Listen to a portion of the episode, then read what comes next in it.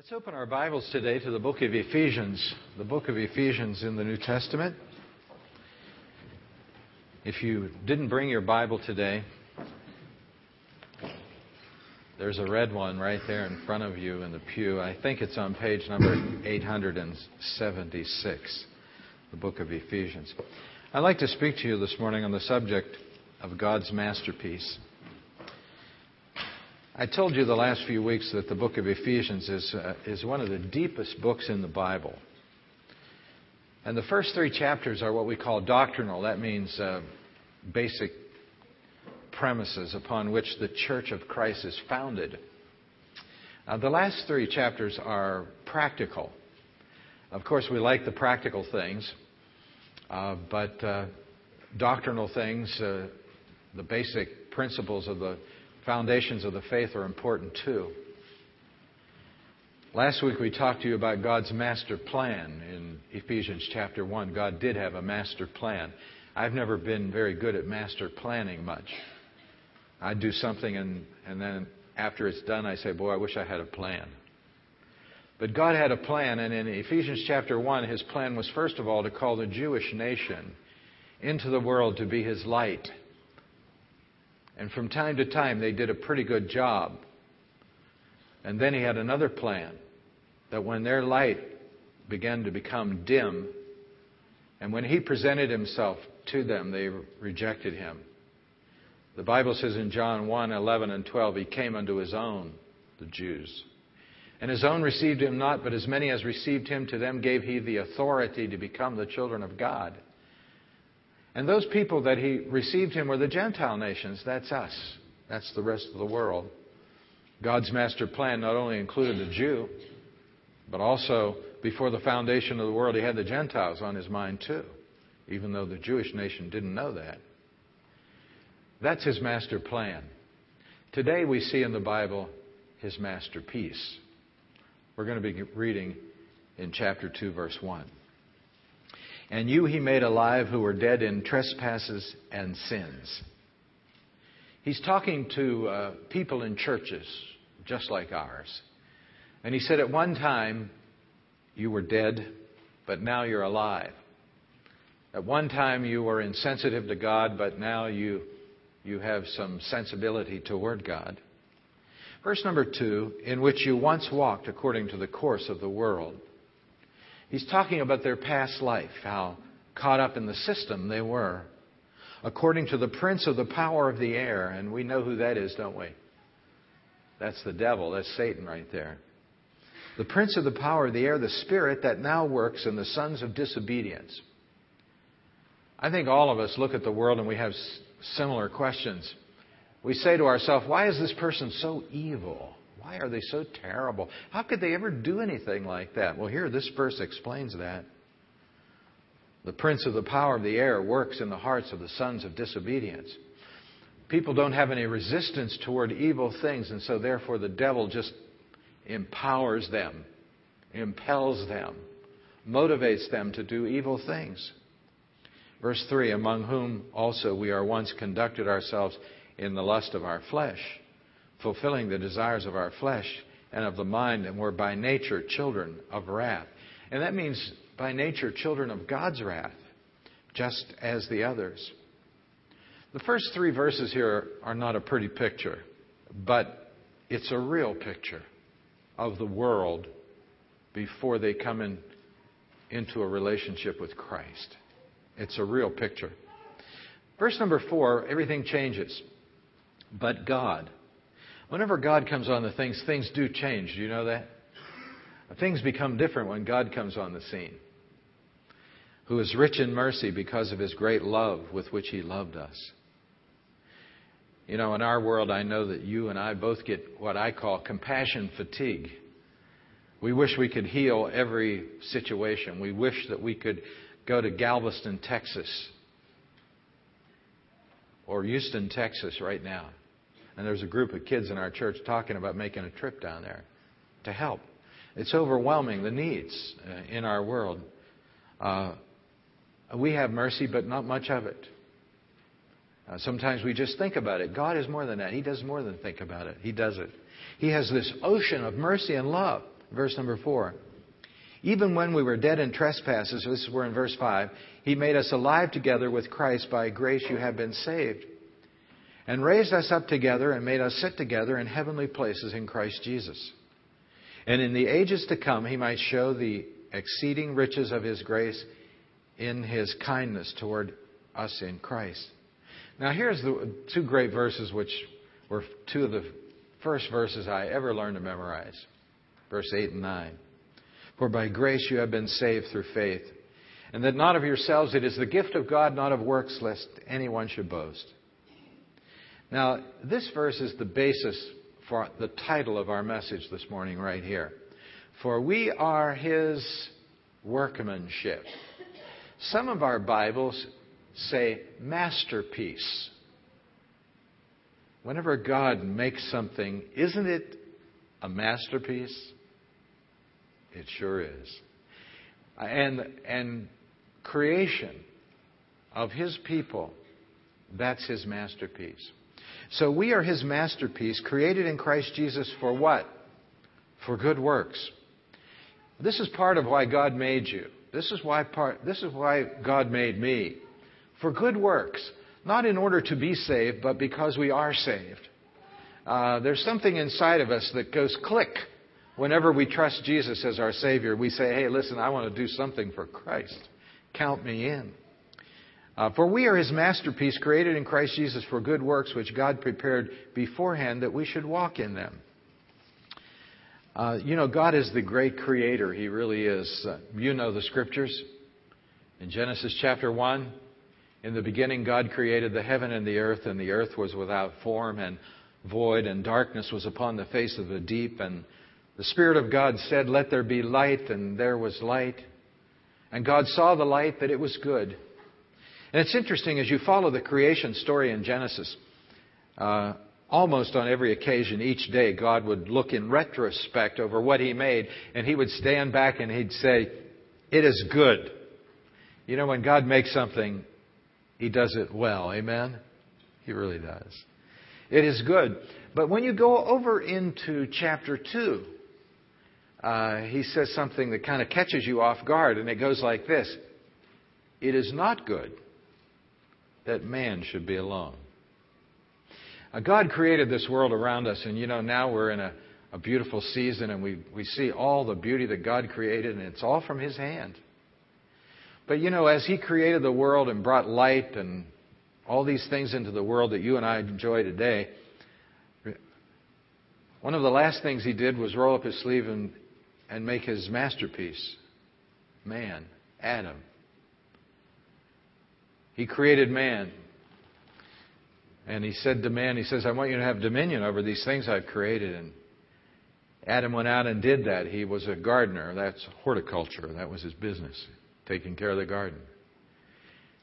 And I'm sure that after a while he said, Boy, this is, this is not a lot of fun. I don't have anybody I can communicate with very well. And so God looked down and he said, It is not good that man should be alone.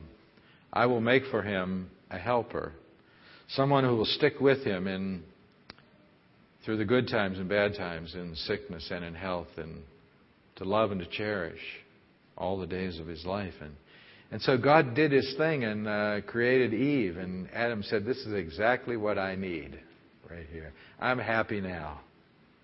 God's masterpiece.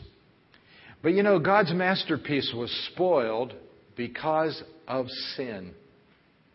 God had this tremendous plan make the world, put my people in the world, and they'll live happily ever after, right?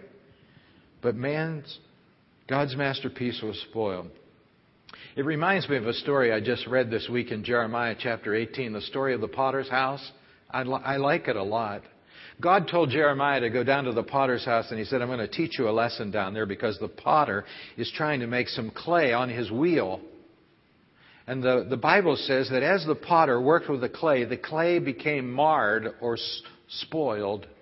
And we don't know what happened. We don't know whether it was just misshapen or uh, we don't know whether uh, some sort of a foreign object got in it and messed it up. But God was not willing, or the potter, should I say, was not willing to throw the clay away. He started to remake the vessel. He wanted to make something out of it. He wasn't decide he wasn't ready to discard it. And that's like life. It really is. That's like our life. You know, it would be wonderful in our church that if that if we could have the perfect scenario here in our church, we put a lot of effort in young people. Young people here at the church. If you come up here on Wednesday, there are kids everywhere. And that's a good thing. Because I had a guy in our church one time say he went to a church, there was no young people. The church later closed down. We want young people all over the place, and we put a lot of effort in that. And our first scenario is we'd like to raise those kids to follow Christ so that they don't have to be scarred and marred like the clay on the potter's wheel. But the reality of it is that, yeah, we can do that, and, and we've had a little bit of success of that. But you know what most of the ministry of the church is about is, is making people again. Taking the broken vessel and giving them a new start. That's what most of the church's ministry of this church is about. I drove down to Deep Creek, Maryland yesterday with a guy who just started to come to our church not long ago. And for the two hours of the trip, he told me about the 20 wasted years of his life. He became an alcoholic. He became a drug addict. He's a wonderful guy. And just uh, in the last year or so, he decided to somehow, with God's help, break the addiction and get a life. And it's so great to see him. He's almost like a kid, experiencing the world as a, as a kid because he was so messed up. That's the ministry of the church to take the broken clay, put it back on the wheel, and make it again. That's the ministry that God has. Here we find in our story for this morning a picture in the first three verses of a hopeless person. And he starts, starts to talk about how things used to be for a person outside of Christ. And he says here that uh, First of all, they were dead in trespasses and sins. And what this means is a person is spiritually dead. There's no communication with God. And God uses this uh, metaphor here so that you and I get the picture clearly. You know, when you go up to a corpse, there's nothing going on there, right? Uh, the corpse doesn't see, doesn't hear, doesn't feel. And he says, before a person is alive to God, they are dead to God. And I love 1 Corinthians 2:14 and I often try to explain this to people. The reason why they can't get it is because they they can't get it. That's the reason. 1 Corinthians 2:14 says this: "The natural man does not receive the things of the spirit of God, for they are foolishness to him." Neither can they know him because those things are only spiritually understood. The natural man is dead to God. You know, you're all excited about the Lord, and it's fun to be excited about the Lord, it really is. But you know, you're all excited about the Lord, and you go to try to tell somebody, and it's like, there's nothing there. It's blank. It's like, you're excited, they're not excited, and they're looking at you like, what planet are you from? And, you, and you're saying to them, why can't you get this? This is the reason. This is what God tells us here uh, that a person, before they come to Christ, is dead to God. Now, they're alive to every other thing. They are alive to sports. I just had to put that in this morning. They're alive to sports. They're alive to, to vocation. They're alive to everything in the world, but they're dead to God. There's nothing there. That's the way things used to be. Look further here in verse 2 in which you once walked. The word walk there means lifestyle. Your lifestyle was according to the course of the world, the path of the world. Before a person comes to God and has an encounter with Christ, they're kind of caught up in the system of the world. They're busy, they're preoccupied, and whatever way the world is going, that's the way they're going. The latest trend, the latest fad, count me in. I'm right in here with you. Uh, that's a person that is dead to God. They're looking for something and they're trying to find it in the world. But I know that many of you in this room this morning have lived long enough to know that the world doesn't have the answer that you need. John the Apostle said this Love not the world, neither the things that are in the world, because if any man loves the world, the love of the Father is not in him. For all that is in the world, the lust of the flesh and the lust of the eyes and the pride of life, are not of the Father, but of the world. And the world is passing away, and the lust of it. But he that does the will of God remains forever. And so he says, listen, you were just walking in the world. There's these three little statements that we use in the church. Some of you have been going to Bible preaching churches forever almost. I'll count myself in that. And remember that those three little things that we talk about the world, the flesh, and the devil, remember? And, and ministers or Bible teachers usually tell us that that's like the enemies that we face in the world is the world, the flesh, and the devil. Let's say that. The world, the flesh, and the devil. Now, the world is against you for sure. And your own worst enemy is who? That's you. You might say, that's not me, Pat. That's you. Your own worst enemy is you. And, and on top of it all, we have the devil to deal with. Now, it's interesting to me that we've used that little statement for years in the church, but here it is, right here in our passage for this morning. Let's look at it.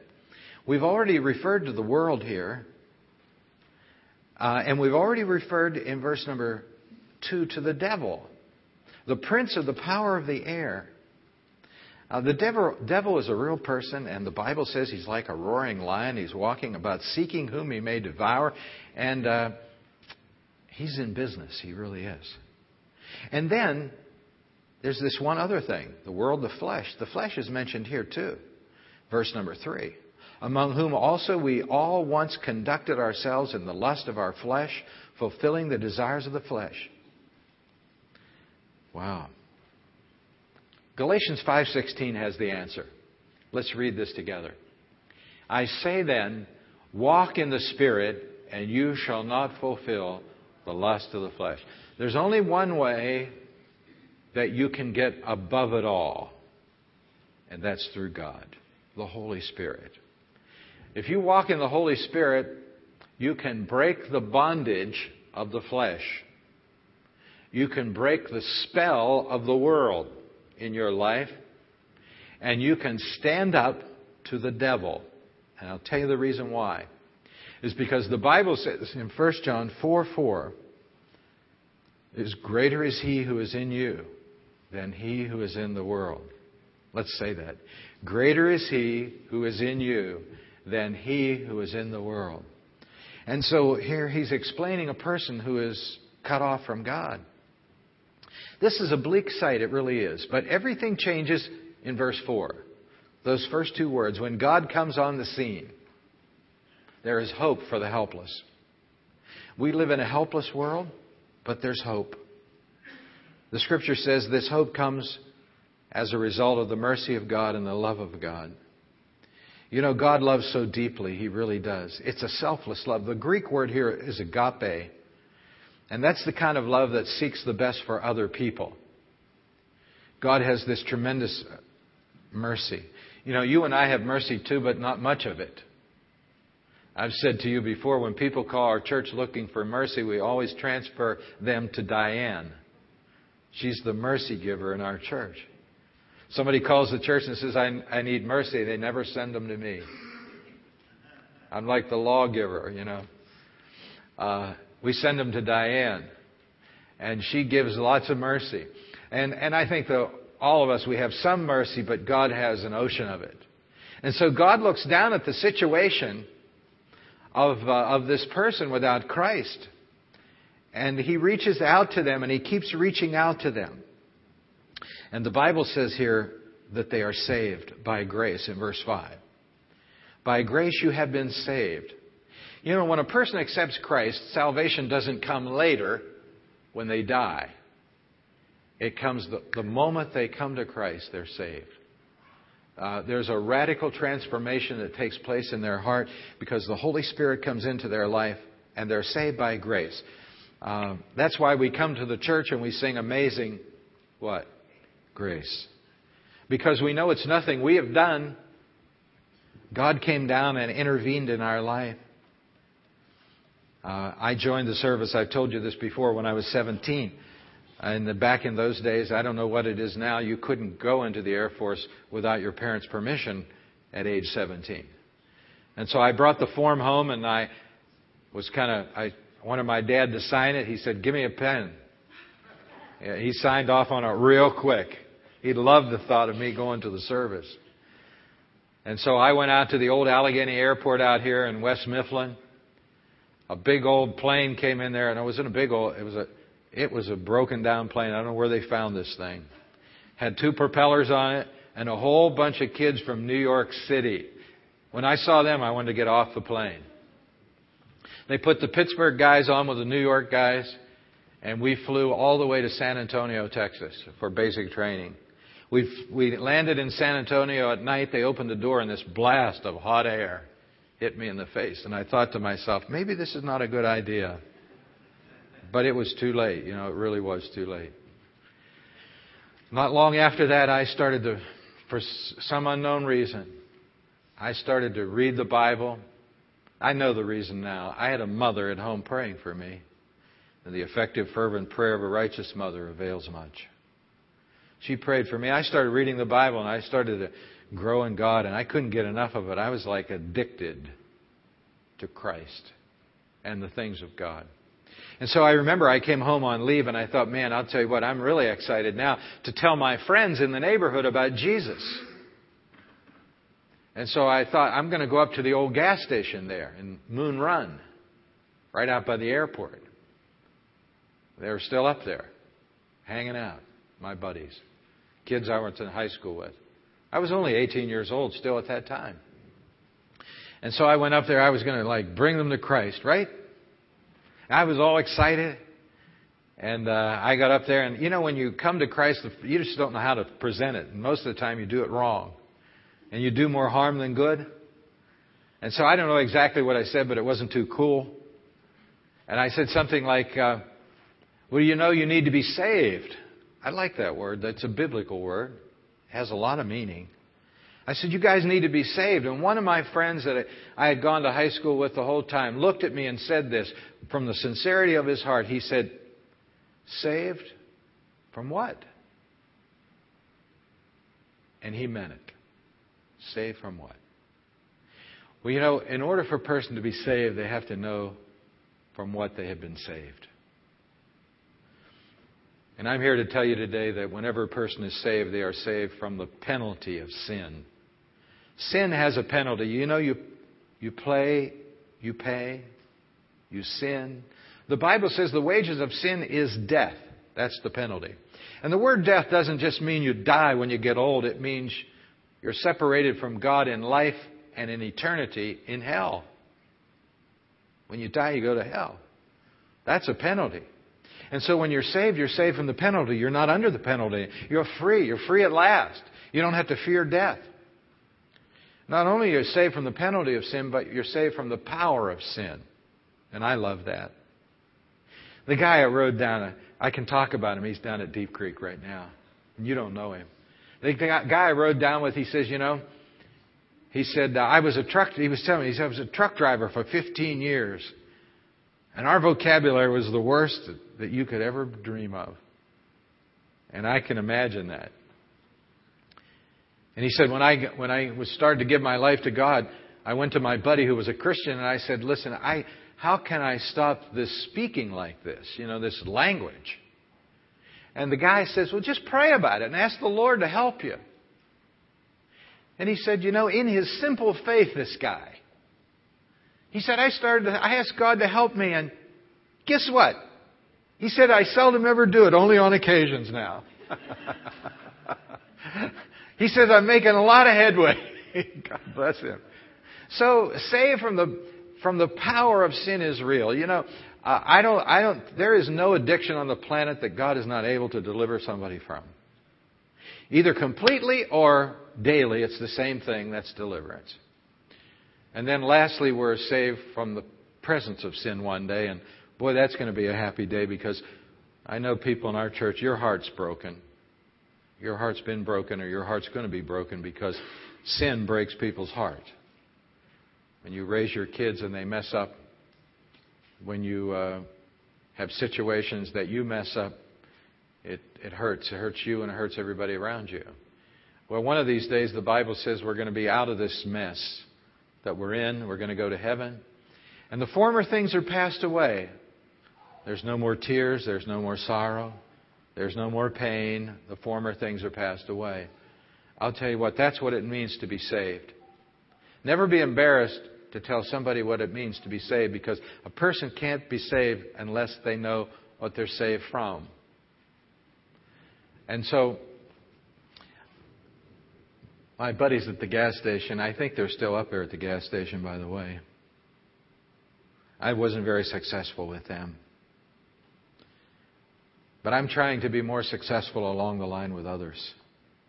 1 John 5:12 says this. Let's read it. He who has the Son has life, and he who does not have the Son of God does not have life. Um, whenever we have Christ, we have life now. Not later, but now.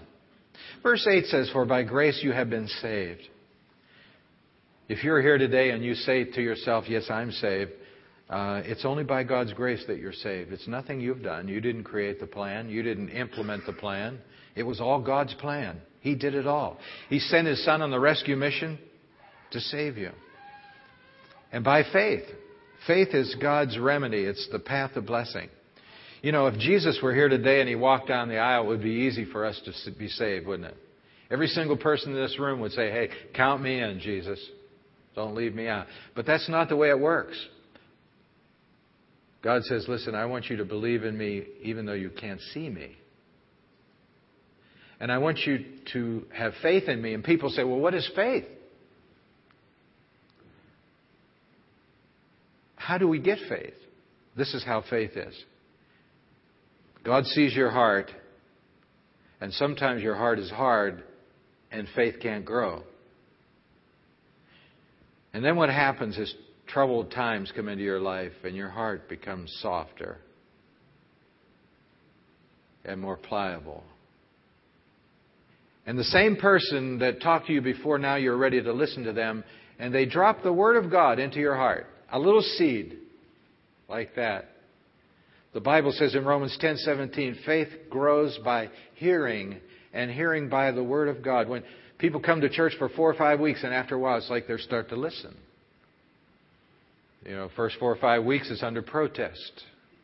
You know, after a while, they begin to listen because their heart God's doing something in their heart. And that little seed, another little seed drops in, and another little seed, and a little water on that seed, and a little nurture on that seed. And all of a sudden, there's this little plant. It's called faith. It grows in our heart. It grows. The Bible says, For I am not ashamed of the gospel of Christ, for it is the power of God unto salvation. It's the message of Christ that changes our heart. People can come to the church and say, hey, listen, you got a lot of friendly people up, up there that won't get you to heaven. It's only God. It's only God growing faith in your heart. And so when, when you have this faith in your heart, uh, then you're ready to, to use it. It's not of yourselves, it's not of your own works. I love this. You can never get yourself to heaven by working for it, you know? Because if you could, Jesus would have never had to die on the cross. He could. He said, "Now listen, this is what I want you to do, and if you do that, it'll all be okay." He doesn't say that. Uh, there's only one work that God accepts for salvation, and that's the work that Jesus did on the cross, the work of Christ. People today are trying to be good enough to go to heaven. Listen, you'll never be good enough to go to heaven. They're trying to get baptized and join a church. That won't get you to heaven. Heaven only comes to you when you invite Christ into your heart. And then you have a purpose. Verse 10 For we are His masterpiece, created in Christ Jesus for what? For good works. When you have Christ in your heart, it makes you want to do something for the Lord. You know, I'm an addictive servant of the Lord. When somebody has something to do for God, I want to raise my hand. Somebody says, "Hey, let's go over here and do this." I want to raise I want to get involved in everything. And sometimes sometimes I'm over involved and I mess up things, you know, because I'm too involved. But there's something in me that just wants to run, to race, to do something for Christ. That is like so exciting to me. It turns me on. And it, I didn't, that's not me. That's God moving on my heart. It really is. To do good works. And in order to do that, we have to be changed. 2 Corinthians 5:17. Let's read it together. Therefore, if anyone is in Christ, he is a new creation. Old things have passed away. Behold, all things have become new. A new creation. This is what happens God takes the old you, the broken pot, and starts to work with you and puts you back on the wheel. And he makes a new person out of you. Isn't that cool? A brand new person. And he shapes you to do good works in this world. He makes you an original, by the way. God's not going to say to you when you stand before Him, I wish you would have turned out like Billy Graham. There's only one of Billy Graham, and there's only one of you. You're an original. You might say, I really am an original. My wife tells me that all the time. Uh, but not only are you an original, you're a work in progress. You know, we don't expect too much out of you because it takes a lifetime to grow a Christian. You may be here today and you're about this big as a Christian. You're an infant. Well, we just want you to grow. That's all. That's all God's interested in. Just grow. We're not going to put you down because you're just that, that tall. Everybody's that tall at one time. Uh, you're a work in progress. You're to do good works. Oh, I'll tell you what. Serving the Lord is so great because it's forever. You know, here we're getting ready for our living for for our Christmas program, and we're working so hard, and we're doing it not we're not doing it for ourselves. Not for people to say, "Hey, boy, that church has a really nice Christmas thing up there." Listen, we don't need that. We're doing this because we want to impact people for Jesus. Scott and Kathy Ford, two years ago, invited their friend to come to our Christmas program. They came. They were excited to be here uh, in our church because our people are so friendly. And they reach out to them. And they said, Listen, this is the kind of church we want to be a part of. So the Sunday after the Christmas program, they came back. They have three boys. What a handful they are. They came back with the boys, and a few weeks later, they accepted Jesus as their Savior. And they've been coming ever since, and they were sitting right up here in the front in the first service. Scott and Kathy, Chuck and Christy. I think the boys were locked up in a room somewhere downstairs. But that's the way this whole thing's worked. We didn't do that two years ago to say, hey, listen, man, we can put on a Christmas program, just watch us. We did that for something for eternity. And so I want to encourage you every opportunity, don't be like me. Don't volunteer for everything, but volunteer for something. Uh, being involved in the work of Christ is forever, and it, several years ago I heard the story of Larry Walters. He's a 33 year old man who decided he wanted to see his neighborhood from a new perspective. He went down to the local Army surplus store one morning and bought 45 used weather balloons.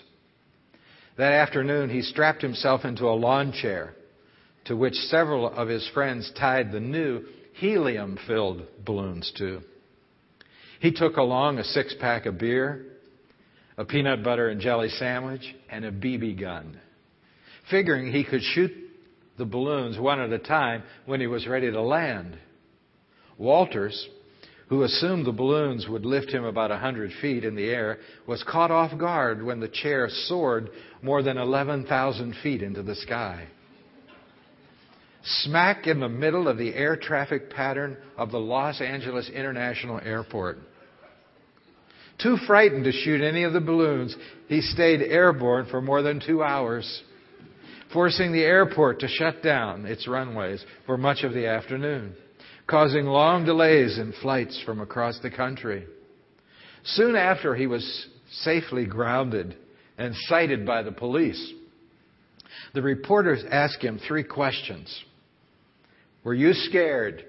He said, Yes. Would you do it again? No. Why did you do it? Because he said, You just can't sit there. That was his answer. You just can't sit there. And I think that's so true for a believer. When Christ comes into our heart, we just can't what?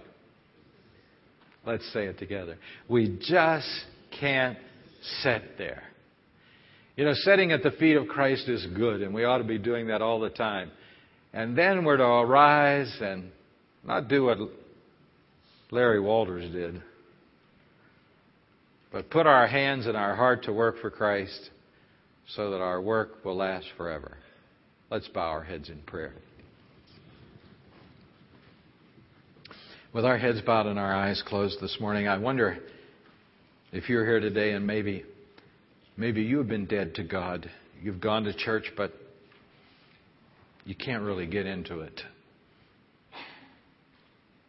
You don't really understand it. But now you understand because of what I've said to you today from the Bible. And, and you've come today and God's speaking to your heart and you're ready maybe today to receive Christ as your Savior. Maybe you've heard some of these things before and you're just trying to put it all together. If you're ready today to receive Christ as your Savior, I want to encourage you to receive Christ right there where you sit here, right now in the church. You don't have to walk down the aisle. You don't have to have an emotional experience because salvation is a decision you make. It's a commitment you make to Christ. First of all, you come to the Lord and you say, Listen, count, Lord, I'm lost. I'm separated from you, and I'm in the world, and I don't know you. And I'm doomed because of that. And I thank you, God, for dying on the cross for me. And I want you to forgive me of my sins. Come into my heart. Give me a new life. Open my eyes spiritually so I can see you. Open my heart, Lord. I have a little faith. I don't have much. But I have enough to believe in you today, Lord. I believe I can't see you, but I know you're here.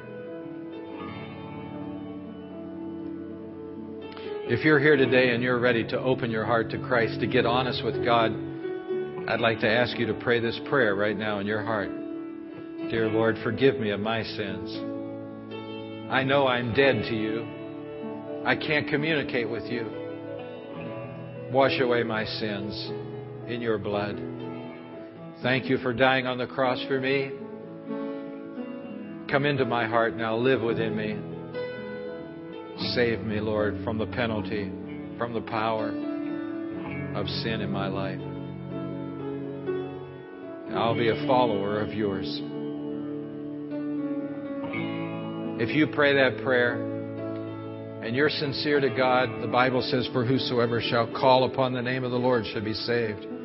He'll come to you, He'll run to you.